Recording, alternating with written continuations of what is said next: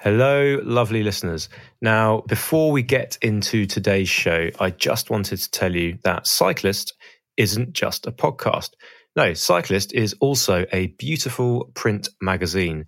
It's packed full of all the best rides from around the world, the newest bikes and kit, and loads of in depth articles featuring guests just like on today's show.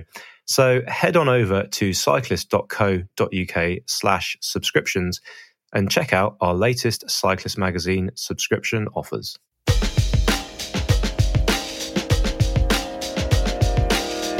Welcome back to the Cyclist Magazine podcast. I'm your host, James Spender, and today I'm incredibly lucky to be blessed with the presence of Robyn Davison, who is not only an incredible writer for Cyclist Magazine, cyclist.co.uk, because yes, we have a website, but she's our resident pro expert.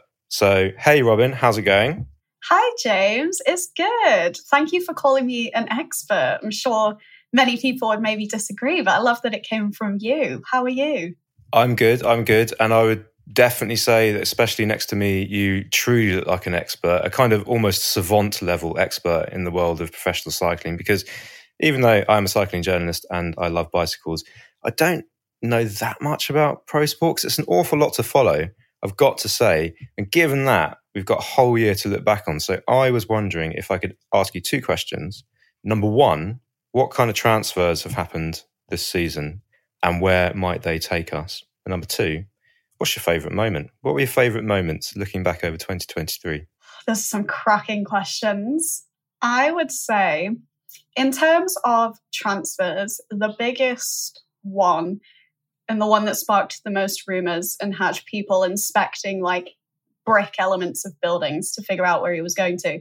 It's probably Primoz Roglic, who moved from Jumbo Visma to Bora Hansgrohe. I don't know if you know that, James. Did you know that? I know that Bora Hansgrohe makes showers. That's all you need to know, mate. You're good. anyway, back to team transfers. it's uh, it's not a transfer per se, but one other major extension, shall we say, is of course Mark Cavendish, who signed a one year deal, an extension with Astana Kazakhstan. Of course, I'm very excited to see if he gets win number 35 at the Tour de France.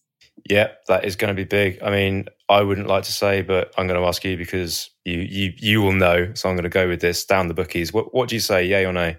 I will say yay. Next up, best moments of 2023, please. I mean, there's loads, so I'm not going to say you have to order them. Just give us a couple.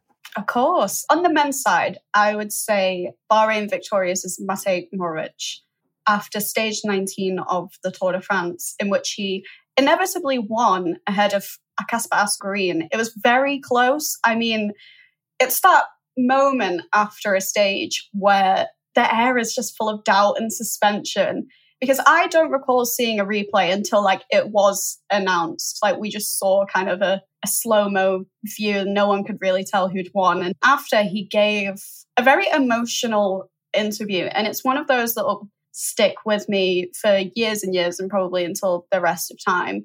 My favorite women's moment, I would say, Alison Jackson winning Paris Roubaix Femme was so enthralling. It's so entertaining to watch. Not only the race itself, but her afterwards, where she's just so exhausted, but then she gets up and she's dancing. It's just, it was such an enjoyable moment, I think, for everyone, even if maybe your favorite or the one you were hoping to win was in a group behind. Like the joy that radiated from Alison Jackson was just like I'm smiling now when I think about it. I love cycling. It's just so beautiful sometimes. Like, did you watch Paris Roubaix?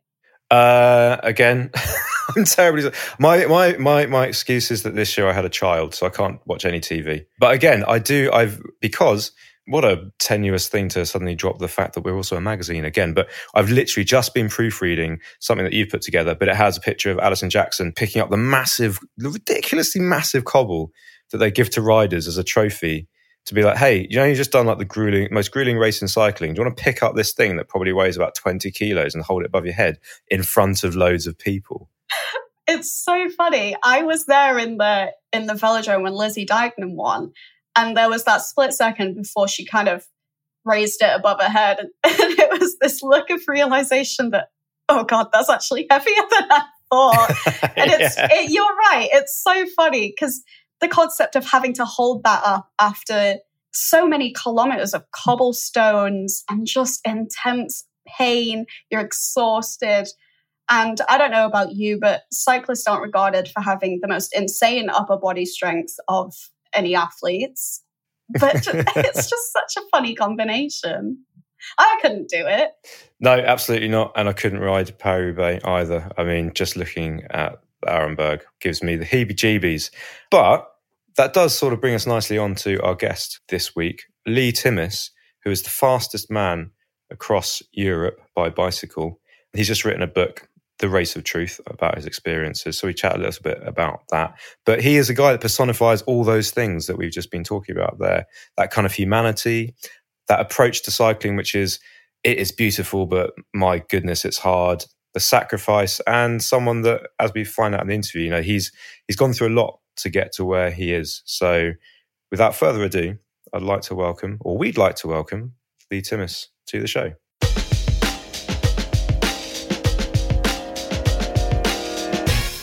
We're joined today with Leigh Timmis. Leigh, how are you feeling today? Oh, I'm pretty good. Actually, I'm really good. It was my birthday over the weekend.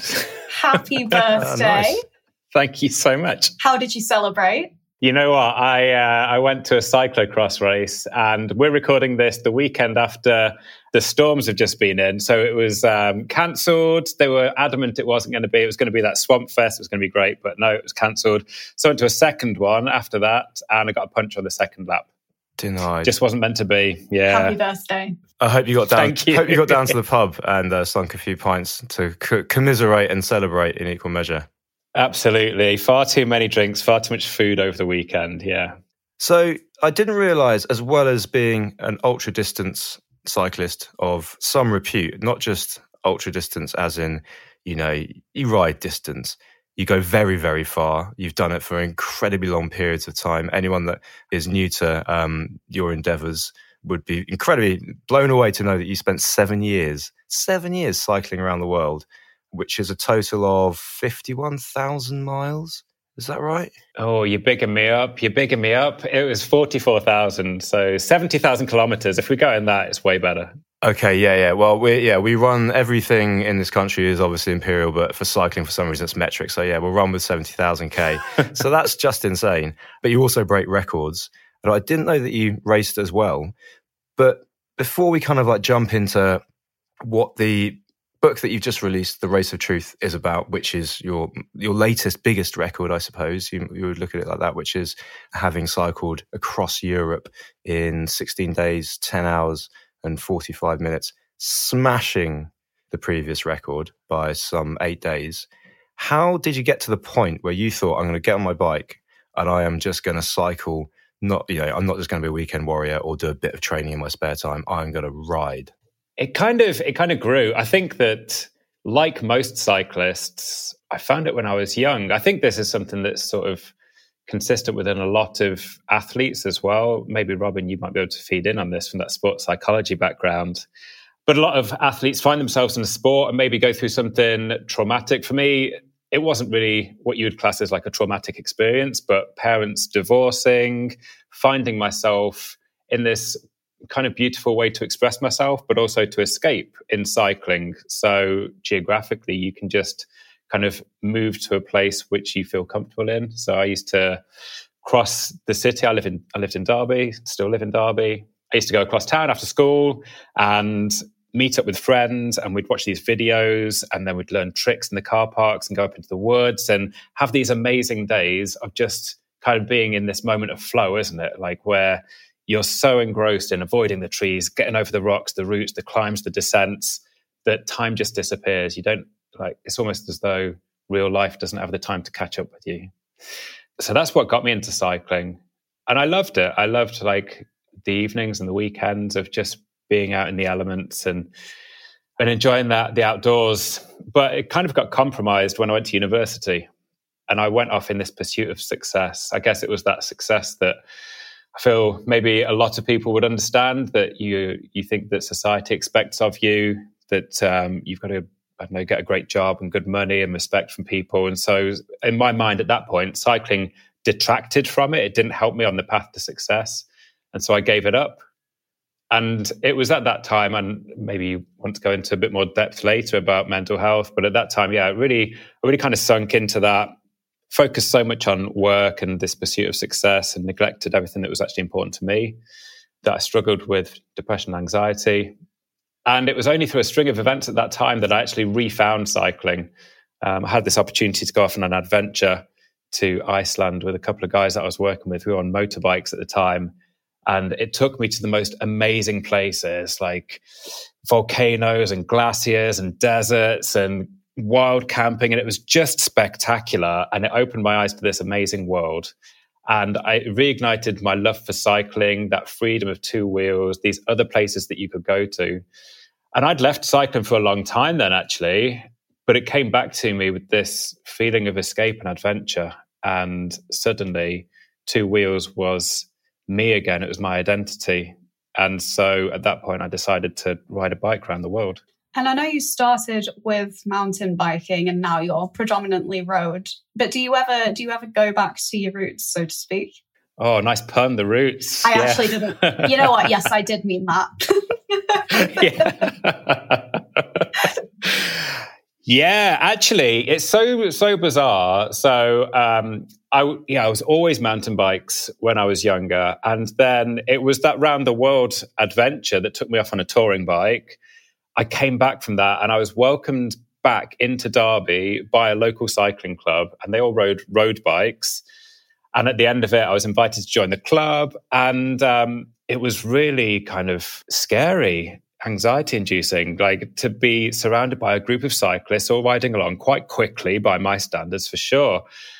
And so I joined and loved it, realized that cycling with a club was super cool and everyone was really nice. And actually, that, you know, riding with a bike club, I think it's the same for a lot of people. It doesn't end up being about the cycling, it's about seeing new places, talking to people. You've got shared interests, so you can share your thoughts and what you're doing and the trails you're riding, but also riding side by side, you can open up quite easily and discuss some of those stresses, the things that you're going through, stop for a coffee. Like it's really good. Everyone looked after each other.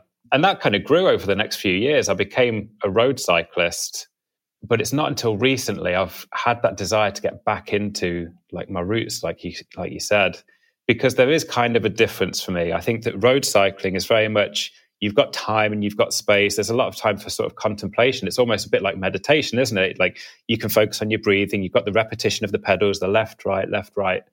And you can think about where you've been, where you're going, like, yeah, physically on the bike, but in life as well. How did you get here and the, the directions that you've taken, every junction that you've taken. And I've wanted to get back to that feeling of flow.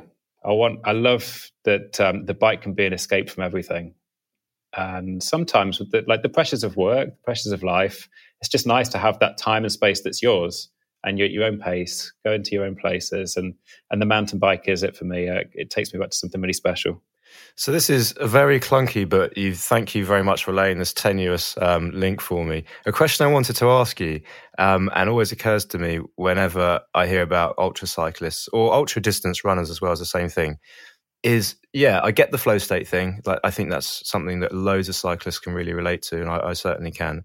But I go out for riding, you know, I go out for a ride two, three hours maximum. And there's a point where I start thinking, I quite like to be doing something else, even though I love this. What on earth do you think about? So you're doing like 14 hours a day or something on a bike when you're doing one of your challenges. What are you thinking about? Because I'm assuming you're not just, I don't know, listening to podcasts. Well, maybe you are listening to podcasts. I don't know. But how do you just keep yourself engaged I, I, suppose, because it's you know it's not just as simple as pedaling and then suddenly everything's roses.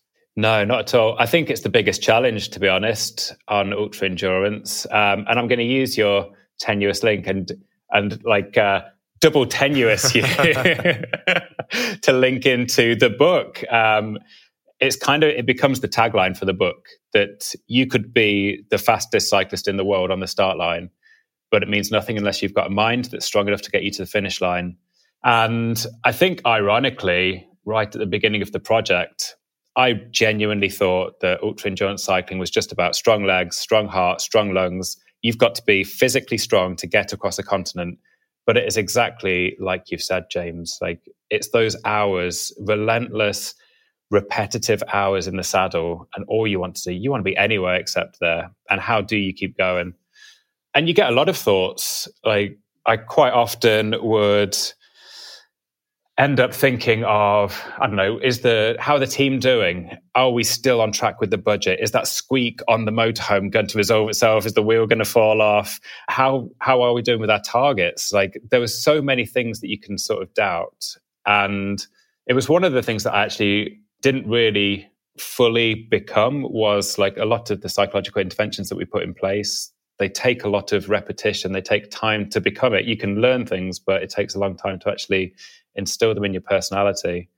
And one of them was being where your feet are, like just being in the moment and what is the best thing that you can do for yourself in that moment. The best thing that you can do is be have an eye on the road. I don't know that 10 to 20 meters ahead of you, keeping an eye on the curbs, the routes, the, the lines that you're following. But quite often, yeah, I'd be wondering what's going to happen, what's what's taken us to this place. In a lot of ways, it took me a whole year to prepare that record all of the fundraising, building the team, putting everything together, the strategy, every the way that every pound had been spent in the in the build up. And when I had to hand that over the, to the team and just become the cyclist, I found that really difficult. And so we had a lot of interventions in place that revolved around music. Obviously, I will be downloading the Cyclist podcast oh, on my next on my next attempt. anything that you could do to kind of distract yourself and keep you in that moment. And and I found that music was one of those things. Like I don't know if this is just me, but a lot of people that I speak to as well also get it that music can take you to a different place. It's got it's almost evocative like a smell, isn't it? Like it will take you to a memory, a party that you're at, or a relationship that you're in, or it reminds you of a person, or or there's something attached to music. And so it can take you out of these incredibly painful experiences or monotonous experiences and put you somewhere else. It was the same with like messages from friends and family, like to remember that it's not just you. And it's a really hard thing. You you really did nail it when you said it's 14 hours alone in the saddle. I really thought that there would be more time spent with the team, you know, doing it supported. But it was very rare that they were actually behind me. They'd have to do so many other things. There was finding the food, preparing the nutrition, finding the next place we were going to stay, filling up with water, all the logistical things, as well as the evidencing, the filmmaking. There was so much to do. And so you spend these very long blocks of time on your own. And you can start to wonder why you're doing it. Like, what's the point of this? Nobody's watching. I'm alone out here. Very similar to some of the struggles that I've had with mental health, actually. Nobody knows what I'm going through. No one knows this pain. And and I think that that's one of the beautiful things that I went through, realizing that actually you're not alone. There are so many people supporting you, and, and that everything that you do does impact the people around you, and the other way around. Everything they do impacts you as well. And in terms of the crew you're talking about, I know that in the build up, you worked with sports psychologists, nutritionists, and then on the road, you had friends in a camper van, like because you had to make the switch before Russia and all that. But I think it kind of goes without saying that those people were probably worth their weight in gold and helped you through the race across Europe. Yeah, more than just the race across Europe, really, Robyn. Like, um, they helped me to realize the best version of myself. It's, yeah, it was amazing. So, in the year of preparation, there was a core team of four people. There was a physiologist, a psychologist, nutritionist, and a physiotherapist. And we became like family. Like they were all there to support me and we had great relationships. We became like family in that time, but also they were there to challenge me and they pushed me. And one of the big differences between cycling around the world and breaking the world record was that out there in the world, things would happen and I just had to react to them. And I had time out there to figure out my own coping mechanisms and my response sort of strategies or the way that I would deal with them. But if you're on a mission to break a world record, you have to know everything that you're going to be up against and then how to get through it as quickly as possible. So you've got a solution prepared and you're through it and you're you don't stop. So through the preparation, we had to dig into a lot of the things that maybe I hadn't dealt with when I was younger that I probably should have done in counseling, but I, I don't think I was ready back then. I think one of the beautiful things that a challenge offers you is a reason to find the best version of yourself and the reason to look at some of those areas that maybe you've you've not been brave enough to look at before. It certainly was that for me. And so yeah, I was forced to look at some of the my psychological responses, um, emotional reactions. I remember initially saying to the psychologist, like emotional reactions, why am I going to need that? I'm not going to fall in love out there. But actually, that's the thing that holds a group of people together. You know, when things are going wrong, if you react in an angry way, if you're if you just fly off the handle and, and shout at people, that that ruins teams, and that would have been the end of the record. So we did a lot of work in preparation for that. There are some like really good examples in the book that you might bring up in a bit. Outside of that, there was a massive team of other people as well, from like sponsors and aerodynamicists and bike builders and clothing designers. There's so many people that get involved, and the support that they added to it was worth, like you said, it was their weight in gold. It was way more than the money that they put into it. But then the people that were out on the road was was different again. It wasn't about preparation. It's almost like you take this lab based prepared strategy and then you build a team who can then translate that into something that can work on the road. They've got to be able to adapt to all these crisis moments when things go wrong. How do they manage the situation? And it became very much about personalities and and the way that they interacted with me was just amazing as well. You know, when somebody's on the edge and they're exhausted, they've given everything that they can, and a team comes around you to to get even more. Like for me, that was really special. Like a lot of riders, I've tried loads of training plans, but I often find them too rigid and complicated. But Join is a bit different. You put in your availability to train each week and your goal, like riding the Etape, for example, and then Join reverse engineers a training plan specific to your needs. But the really smart thing is how Join adapts your training plan as you go. So if you miss a session or you end up doing like a recovery ride, or it's an interval day, then Join retailers your training plan so you can still hit your goal. It's really simple to use and workout sync to everything from Garmin's and Wahoo's to Strava and Zwift. Or you can pair Join to a power meter or smart trainer for instant workouts. Join comes as an app and right now, listeners of the Cyclist podcast can save a third on a six month join subscription. So that's six months for the price of four. Just check out the link in our show notes and start training with Join.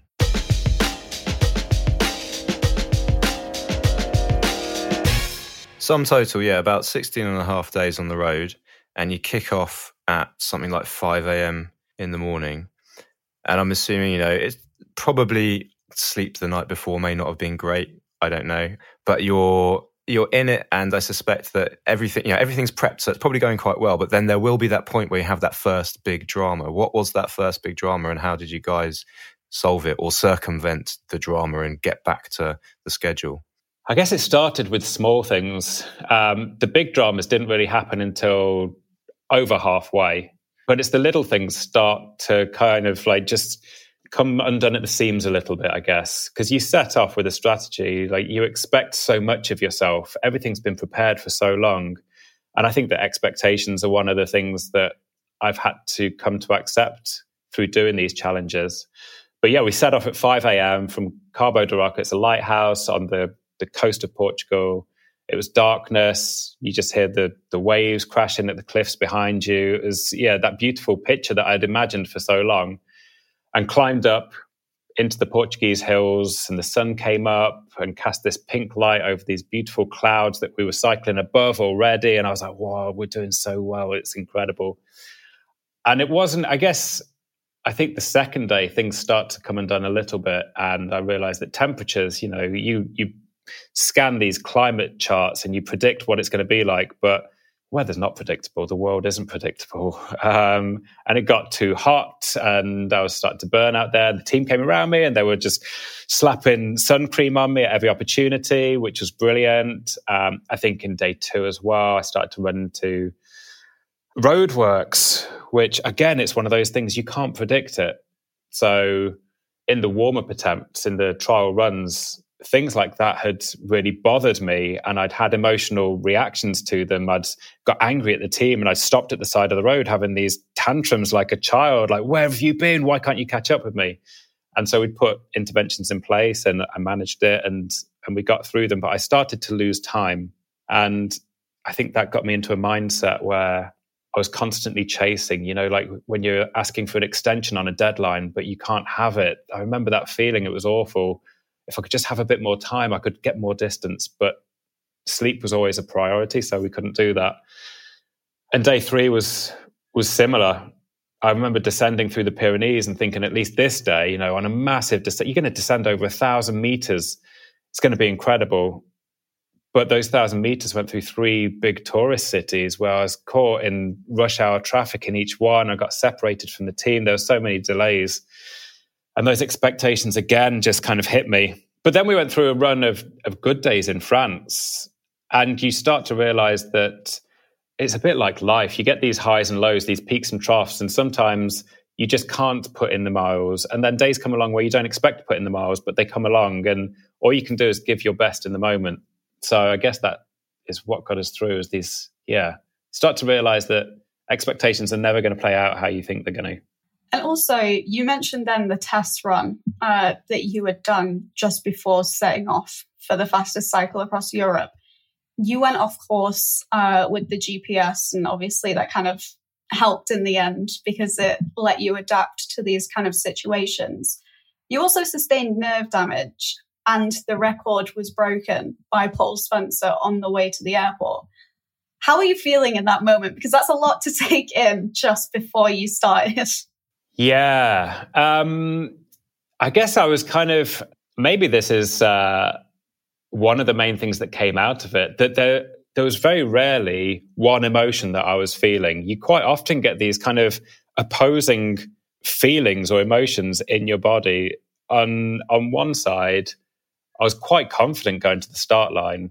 Everything was in place. We'd already put off the record once because the funding wasn't in place about four months beforehand. So this was sort of the last opportunity for that year. So we were going to do this regardless. I felt like everything was in place. We were going to the start line to begin this record attempt, which theoretically on paper should have knocked a lot of time off the record anyway. So I wasn't too worried about the record having been beaten, but it was definitely in my mind the bigger thing would certainly have been that nerve damage. So on the trial run around the UK, I was putting in 270 miles a day for three days. And it was by far the furthest that I'd gone. It was the first time that I'd trialed this out with a full support team, doing stopovers in the night um, for nutrition and physio. It was genuinely a full dress rehearsal. And on the third day, something just wasn't right. I think that over the course of training, I'd adapted. My body had physically changed since the beginning when I'd had the first bike fit. And over those months, the bike fit just wasn't appropriate anymore. And I was sitting in a weird position, which was probably really efficient, but it just wasn't actually working for me. So I came out of that trial run and my left knee and ankle were swollen up so badly. The whole of the lower left leg was really tense and it had compressed the nerve in there. So I couldn't feel the toes on my left foot, which for me was like, oh, this is an absolute nightmare. You know, I spent the last five weeks before we flew out just not being able to cycle at all, no more training. And in my mind, I was there going, this is the time when I need to put in those last training sessions. I could squeeze out that little bit more power. FTP can go up a little bit, my efficiency be better.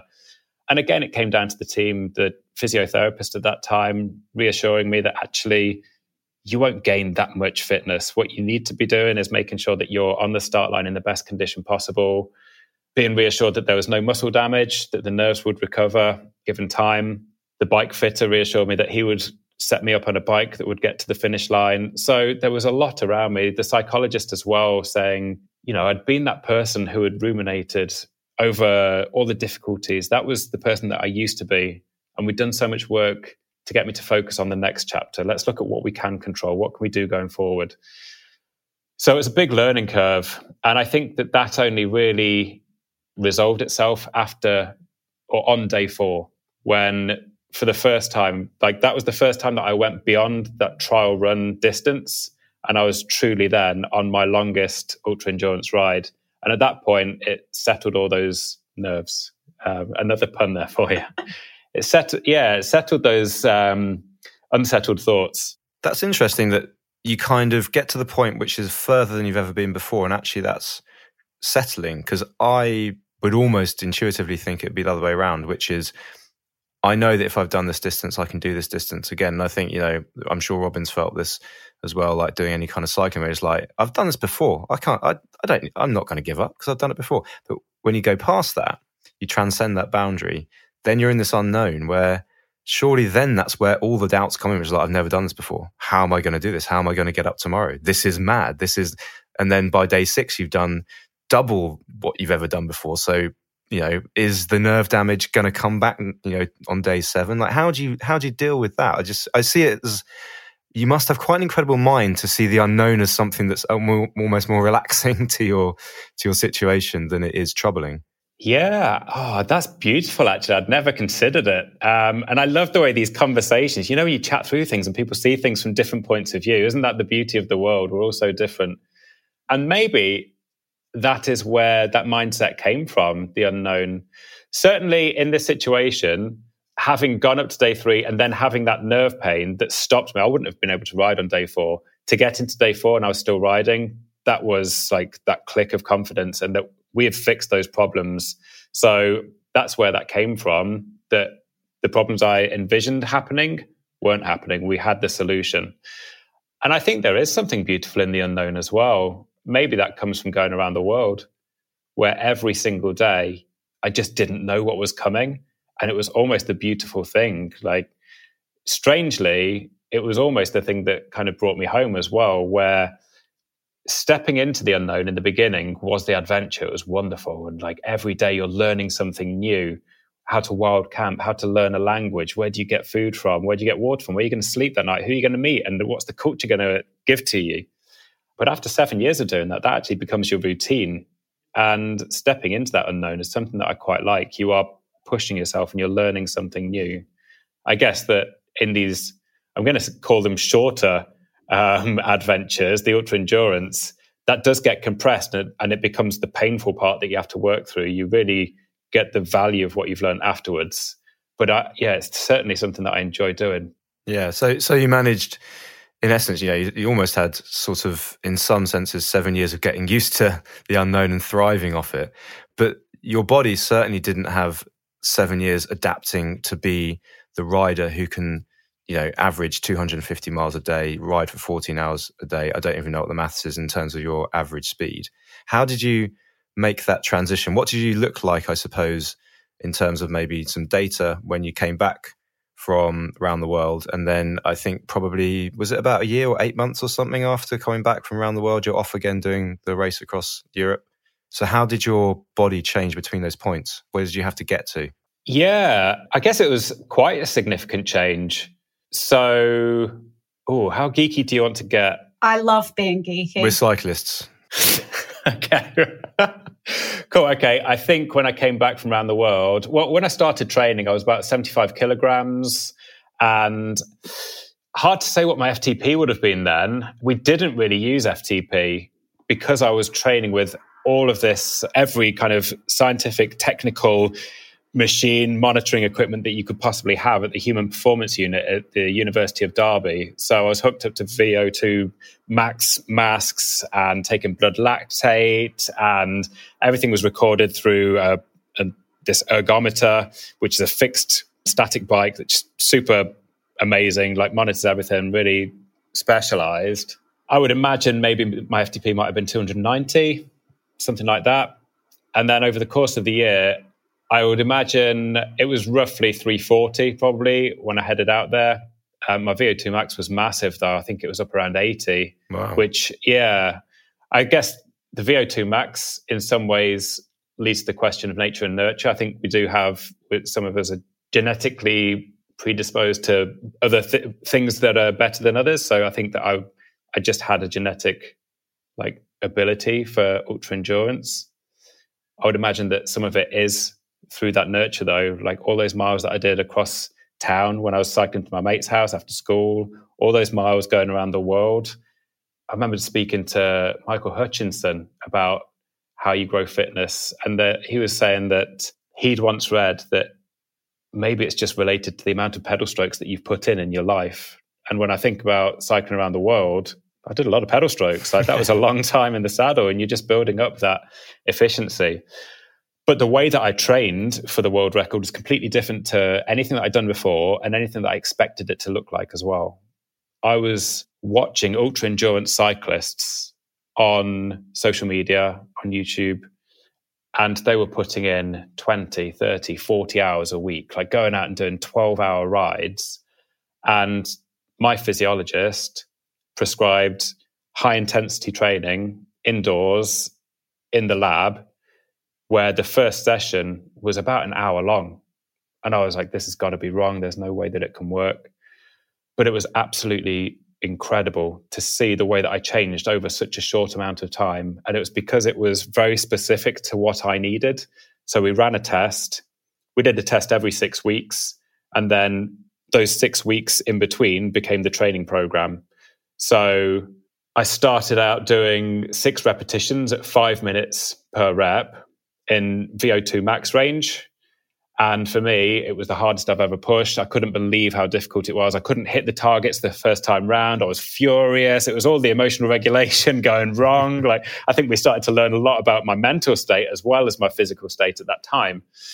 And actually, after the first session, I went back to the physiologist. I was like, look, clearly you've made some mistake with your uh, maths here. You go away and figure out how, you know, give me something I can do. And I will smash this out in the, in the gym, no problem.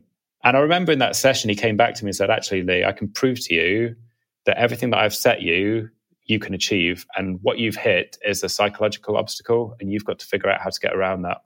He describes, you know, the, the old hunter gatherer analogy of you're out and you're foraging and you're hunting, and then you think that you're running at your maximum pace.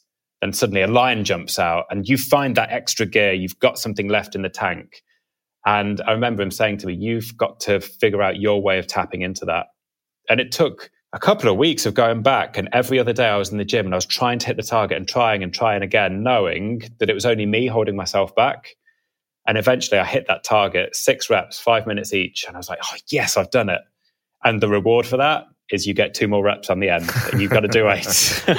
and then you hit that and then you've got 10 and oh no, it's yeah and then you retest and you see how far you've grown though and it's amazing. You have to push yourself again like geographically going out of your comfort zone or in time the amount of time you spend on a bike the amount of countries that you go through you're constantly pushing yourself out of your comfort zone but you grow psychologically and physically. I worked with a nutritionist at the beginning as well whose primary focus was on losing my weight. It's uh, one of the one of the lessons that I learned in team building as well is that everybody has to gel. And actually, we had two conflicting ideas in the team. 99% of the team wanted to increase my power, but the first nutritionist wanted to reduce my weight. And the two things didn't go hand in hand. When, um, when his weight loss program was so efficient and so effective that I lost, I went down to 66 kilos within a few weeks, maybe a couple of months. So that's, yeah, nine kilos lost, which is a big percentage of my weight. And I'm not going to like hide the fact that I actually quite liked it in a way. I could see myself starting to look like those Tour de France riders where your arms are spindly, like there's no wasted weight on your body. It's all efficient, it's all for performance. But actually, it became really detrimental to my power output. I wasn't hitting the targets the rest of the team wanted. And actually, my friends started to reflect on my psychology as well. Like, I just wasn't the person that I used to be. I wasn't fun anymore. I was tired. I was kind of apathetic to everything. And so we had to revise all of that. So I guess one of the things that I learned is that you can make amazing improvements very quickly, but you have to do things in a holistic way. We had to look after my sleep. We had to look after my mental health because you, you might be the fastest cyclist, but you've got to enjoy what you're doing as well. You know, and I think that a lot of athletes get into sports because it's what they love. They find themselves in it. It's their identity. There's passion, and when you get down to the details of improving, it, it all becomes very specific. Rides aren't about fun anymore. And that's one of the things that I really lost. And we had to we had to tie back in those cafe rides. Every Saturday, I was out with the club and it was just about having fun, riding with the people that I love and remembering that I'm a human being beneath being an athlete. Like that's the core of it. And when you're trying to break a world record. I think after the first week, you'd already been through six countries. And you said there about rest and also enjoyment. How do you balance, I guess, kind of this constant voice in your head that's like you're trying to break a world record, world record, world record, like just keep pedaling versus sort of appreciating your surroundings and enjoying actually being on the bike and enjoying what you're putting yourself through. Like, how do you balance those two? It's something I really struggled with, in all honesty. In that first world record, we did so much work on trying to accept myself and understanding my reactions in situations. From the beginning i i loved it. Like i just loved being on the bike. I loved seeing the fruits of all that training. Like there's power in these legs and i just want to release it and it's wonderful. And you see these great average speeds and you're cruising through countries and you see those changes and the gradual changes on the bike like it's not like flying from one country to the next. You see those gradual changes in um, landscapes and you hear this gradual changes in accents and languages and the smells of foods and and all of that. And being immersed in the cycling was wonderful. And when i love it it's a great place to be in the saddle. It's when you're not enjoying it that is the difficult thing. And honestly coming out of that record writing the book has given me the time to sit back and realize some of the things that i still needed to learn i don't think anybody could say that they changed their life and they became the person that they wanted to be because of one challenge that they took on, but it was like a spark. It changed so much in me and it made me realize what else I wanted to work on. Five years later, so last year, four years later, I did a second world record, and that was much more about gratitude and about realizing, you know, I did realize after the world record about the impact that we have on each other. Going back home after the attempt and friends saying, you know, we watched you every day and it was great. I was showing our, our, friends the social media clips and where you were on the map. But the thing that really impacted me was when they said it wasn't about breaking the world record. It was about you gave us like something to believe in. You gave us hope. And that's really nice. Like to to bring something like that to a group of friends was wonderful. And so that became a bigger part of the second world record. I, I wanted to appreciate every moment that I went through, you know, sometimes you get so wrapped up in not achieving your targets and you're not going to hit that best case scenario and you want to be better, but actually just accepting and and realizing that this challenge has given you the opportunity to work with amazing people and to technology that you would never have got the opportunity to use and to go to places that you wouldn't have been like I really wanted to have gratitude for every moment so in the first record, the one that the book's about, it was difficult, and I did let go of that sometimes, and it, it slipped through my hands. But I will never look back and think of that as a, a weakness. It was kind of just an awakening. Yeah, it sounds very much like a kind of just necessary part of that process. And then almost another necessary part is doing something like that again, so that then you can practice what that first part taught you. At the same time, you have also done something incredible in, in that moment. It's, you know, it's a, I'm sure it's a, it must feel great in terms of feeling, you know, knowing where you've been personally and where you've got to. But in terms of the, you know, casual onlooker, such as myself or Robyn, we're looking at you being like, bloody hell, mate, you've just gone from one thing to another because that's just nuts. So you did seven days of cycling, you did 2,230 miles in seven days, a lot of people would think, well, what possessed you? Couldn't you just leave it alone? Because that sounds even more horrific. But one of the things that struck me in that record is I think you only, so you, you beat the Race Across Europe record by more than eight days. But this record, the seven days, you only beat by 19 miles. Is that right? Which is, yeah. that's a tiny, tiny mark. That's a tiny percentage. So you're going into day seven, presumably being like, it's pretty on the wire how are you treating that last day? How do you not just like blow your legs off from the beginning, just desperate to get the record? Or feel like, ah, oh, you know, I need to meet out my effort, but whoa, hang on, what if I just run out of time and I've still got energy in my legs and I should have gone harder? Like, how do you pace that last day? What did your team tell you, and how did that kind of play out on the road? You know, um, I should have broke the record by hundreds of miles. There was this, right. there was a hurricane that came through in the middle. So everything, this, yeah, when I go into a record, everything's planned out. Um, unless I was quite confident of breaking it, like significantly, by bringing new technology and new science, like everything that we bring to it, there's so much that we look at. You mitigate any risks and you add all those marginal gains. So you're going into it knowing that you're going to add a significant amount. Um, it was supposed to. I was supposed to add 200 miles. That was the proposal, the what we planned. And on day one, the strategy was perfect. We came out of that with so many miles in the bank. It was wonderful. On day two, the team took me to one side after I think 10 hours on the bike. They took me to one side. They're like, Leigh, there's something we've got to tell you. And I was like, can't be that bad. Come on, guys, you sound really serious. I've planned this out. The the road's perfect, no elevation, no junctions. It's it's ideal. The it's the perfect climate. You know, we've come out to the to Florida. It's all planned out. Everything. It's all. It can't be anything that bad. Come on, tell me what it is and they were like, "There's a hurricane coming," and I was like, oh, "It can't." Like in the in the preparation, I'd looked at that, and only two hurricanes had ever hit Florida in November since records began in 1851. This should never have been like on the cards at all. And suddenly, again, like it had been in the first world record, all those great preparations come down to how you can play that out on the road. What do you do in a crisis situation? How does the team around you and how does your mindset play out? And one of the beautiful moments that I'll never forget about that second record was when they said, There's a hurricane coming. In my mind, I was like, Well, you're going to have to drag me off the bike to stop me attempting this record.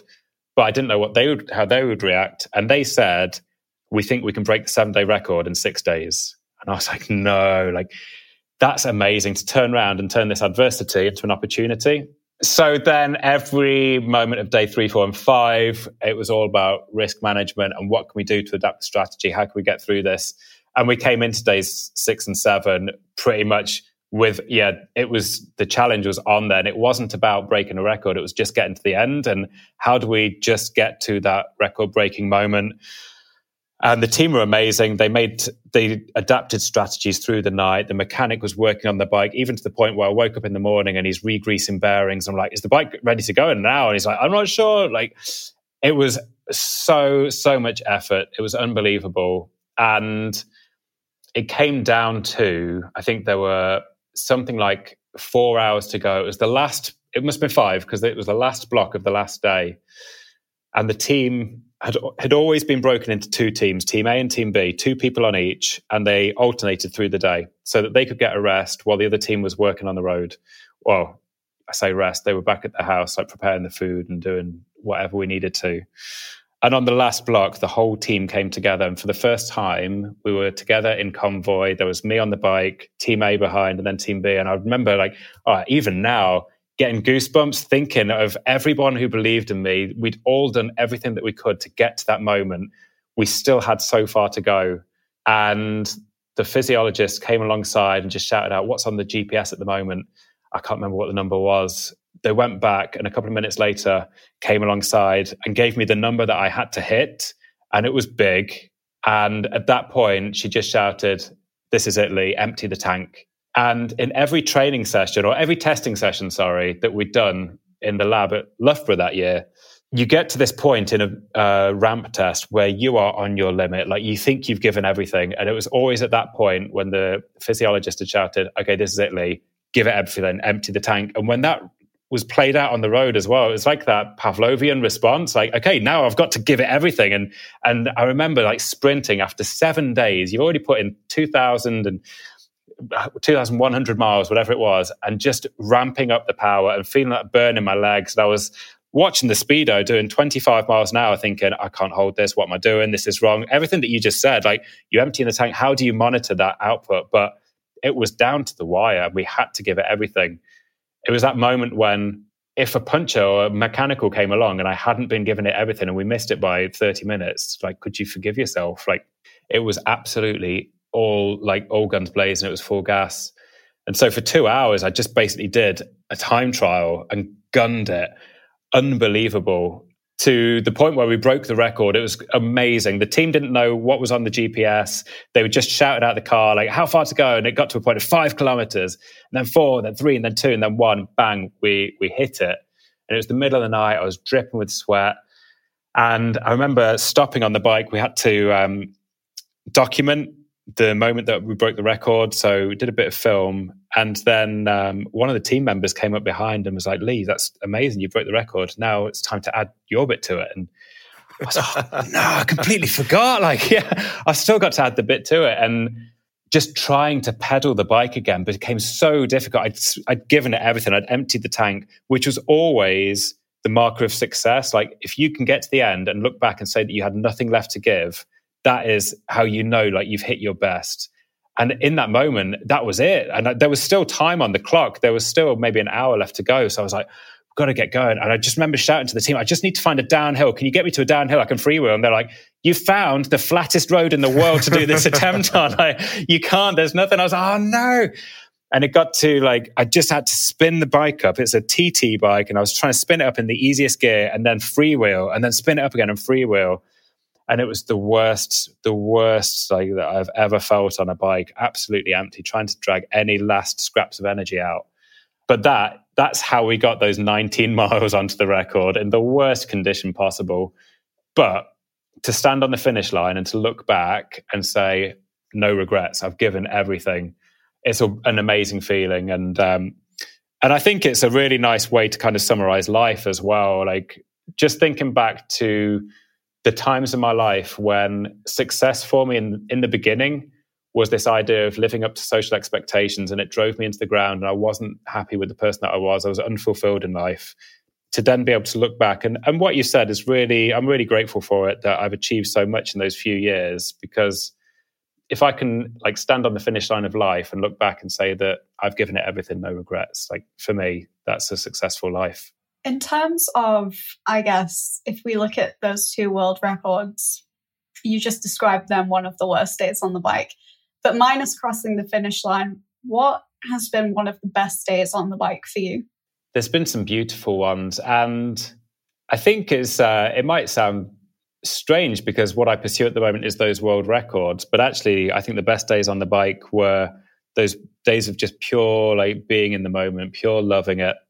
The days when I was a kid mountain biking, I'll always remember them. Like I don't know if it's because it's that time in your life when every day's summer, isn't it? I don't remember any winter days from my childhood. It's it's dust being kicked up under mountain bike wheels and the, the gears and the chains clattering over the roots and the, the sun coming in through the trees. Like they were beautiful moments, hanging out with your friends, sharing a passion. It was lovely. And and it was similar for me on round the world.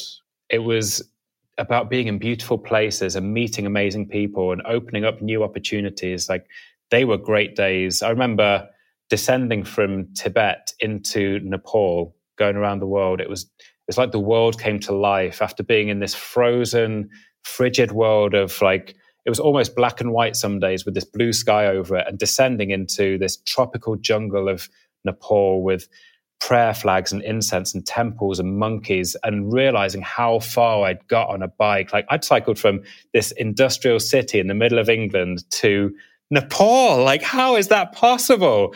That was absolutely spectacular. I think they are the days, yeah.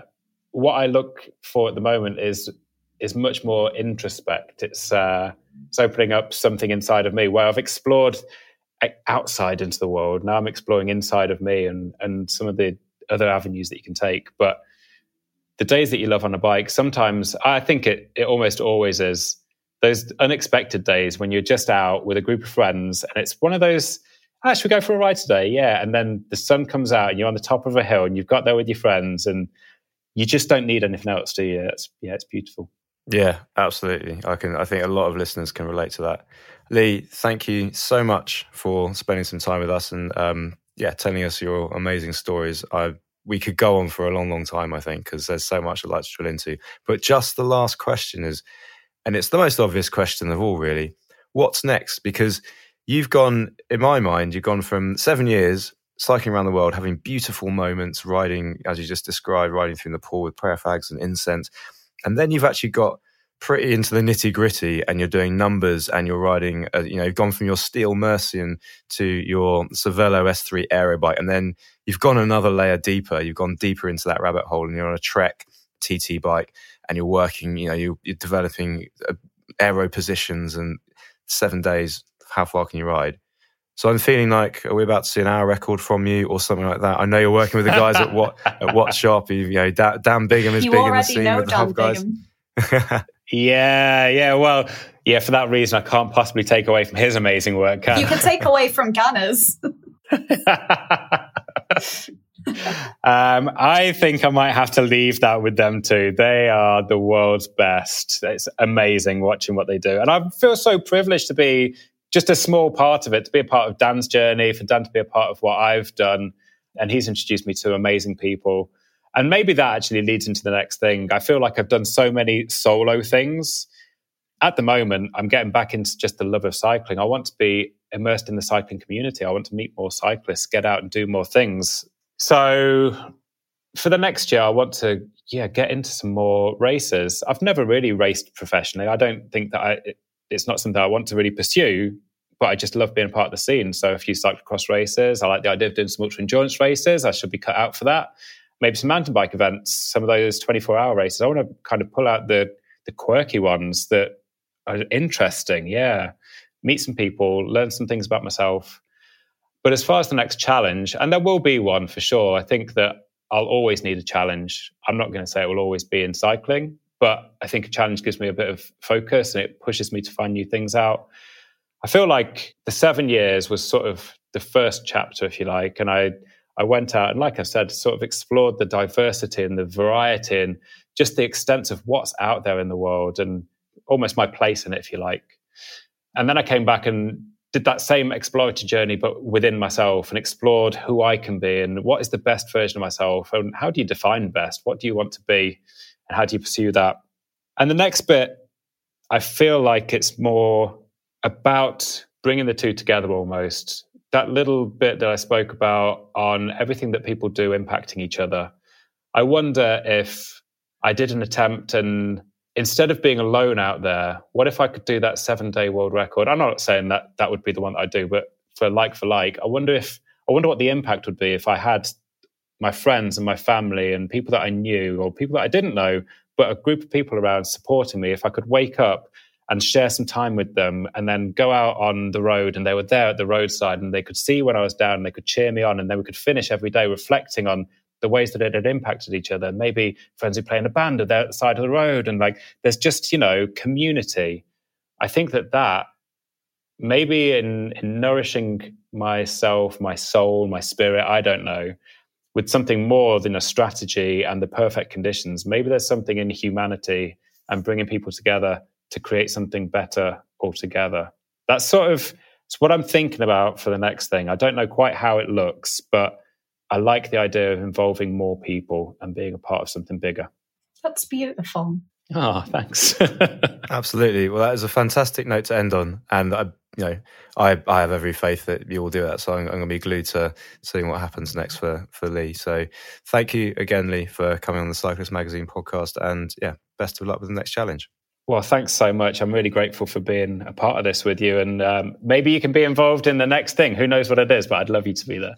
Absolutely. Just give, give us a shout. We'll, we'll both be there. Robyn rides track. So, uh, you know, you have to get something that's relatively flat or she'll be spinning out on yeah. all of the descents, but nailing us. Yeah. I'll be having a nightmare. well, we've got a velodrome here in, in Derby, Robyn. So we will see you down there. You'll see me there, mate. Legend. Thank you so much for having me. Well, that was Leigh Timmis and his amazing life story. Thank you very much, Leigh. James, how inspirational was that? Because I just I feel like I could get up and do a marathon right now. I mean, I won't because I'm not that kind of person. how was it for you? Uh, on a scale of uh, one to I should quit my job and try and do something more meaningful with my life, that was yeah, handing my resignation kind of thing. I really first off, he just has lived the dream which I've had, and I think everyone must have had that has a desk job where you just think, yeah, I'm going to just stop doing this and I'm going to pick up my bike and I'm just going to ride. I'm going to Forrest Gump it, ride and ride and ride and ride and ride and see how far I get. And the fact he did it for seven years, I just think is amazing. And I'd love to have him back on the pod because that was a, a lovely chat that effectively spanned 16 days of his life. So imagine, imagine how long we could do a seven year chat. Yeah.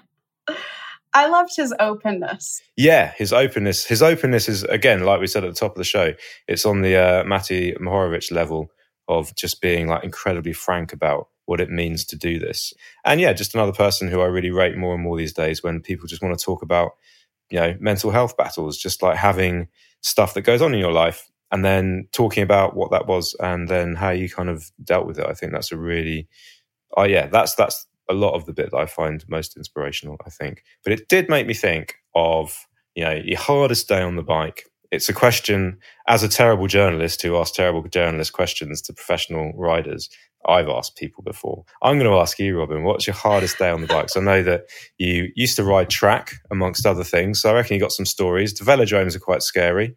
That's true. The velodrome is kind of scary. So, for those who don't know, I used to ride track after uh, being inspired at the 2012 Olympics. Laura Trott, Joe Rowsell, Dani King, all those great people. And I remember I said to my parents, I want to do this. So we headed to the velodrome for a taster session. And it's one of those things where you probably shouldn't have done it, but you look down because there's access at like the top of the velodrome and you look down from the highest point, you know, the bend when it goes around. And you're like, oh my goodness, what have I signed myself up for? and that was that very first taster session. And I then went on to join the clubs. But getting used to the whole drop handlebars, no brakes, fixed gears, getting used to the mechanic side of things, I say was probably one of the hardest days on the bike because I don't really go out on the road. I mean, I know you were joking before, like you're a journalist in the cycling industry who doesn't know a lot about the pro side. I'm the opposite. I'm a I love the pro side, but in terms of actually getting out and doing it myself, I whisper it, but I don't I don't do a lot. Um, kind of scared of the road. so in terms of the track side, that first one definitely was probably the hardest. And I remember feeling so overjoyed actually that I got through it. I was like, wow, that was amazing. Um, so I would probably say, I would probably say that first day at the Manchester Velodrome was was my biggest one. What about you? I bet you've got some absolute corkers of stories. Uh, I mean, most of them just kind of like highlight my own stupidity slash naivety about cycling. Um, I think probably one that springs to mind. I, I, for a long time in the kind of earliest days of cycling, I just assumed that you could ride. The more you ate, the longer you could ride for, basically. So it wasn't necessarily the hardest day on a bike, particularly, but it was it was incredibly grueling, and I'm sort of embarrassed to even admit it. But I was it was this Italian sportive, and you know, halfway round of however long it was, 200k or something, I'm feeling like I'm feeling the burn. So I just like eat more food. And by sort of like the last, I don't know, I've got maybe two feed stations to go. And I'm so worried that I'm not going to have enough food to get to the end. Because I've just got it in my head. If you keep eating, you can keep pedaling and you'll get to the end, as opposed to thinking, no, you've depleted all of your glycogen in your cells and there's nothing left. Sorry, mate, you've bonked. So there I am eating loads of food, but I'm really worried that this is going to be, I'm not going to get another feed station for ages. So I just start stuffing various things into my jersey pockets and they're full. And then because it's Italy, they've got cured meat paninis, which are very thin. And then I think like, and this is, you know, you've got to think like I'm a precursor to current fashion trends.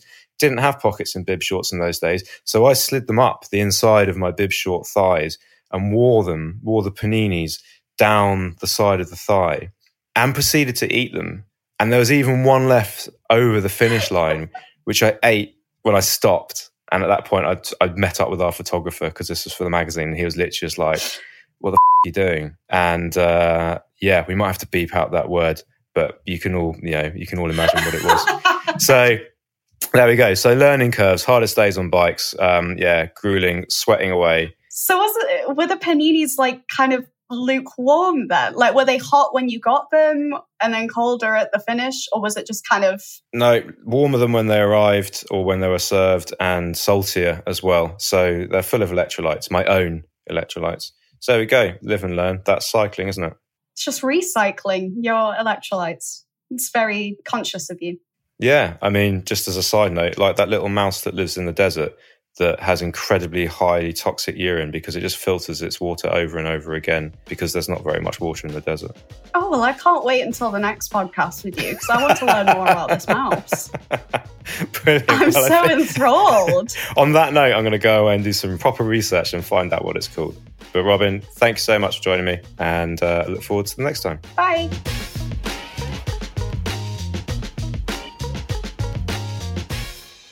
Like a lot of riders, I've tried loads of training plans, but I often find them too rigid and complicated. But Join is a bit different. You put in your availability to train each week and your goal, like riding the Etape, for example, and then Join reverse engineers a training plan specific to your needs. But the really smart thing is how Join adapts your training plan as you go.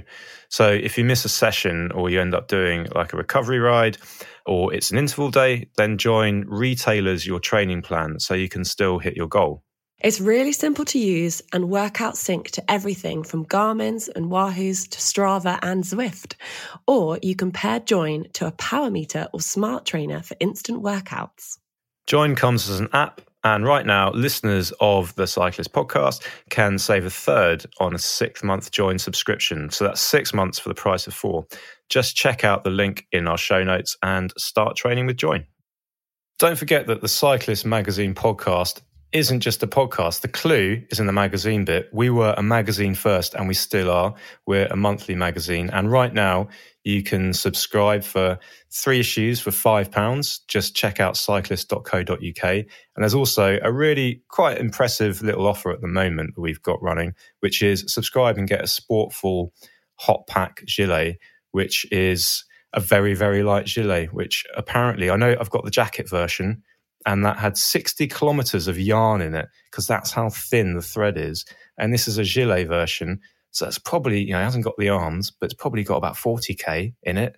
But they're really, really good. They're weatherproof, windproof, all that jazz. I can absolutely vouch for it. It's a £75 free gift for subscribing, ladies and gents. So check out cyclist.co.uk and subscribe to our lovely magazine now.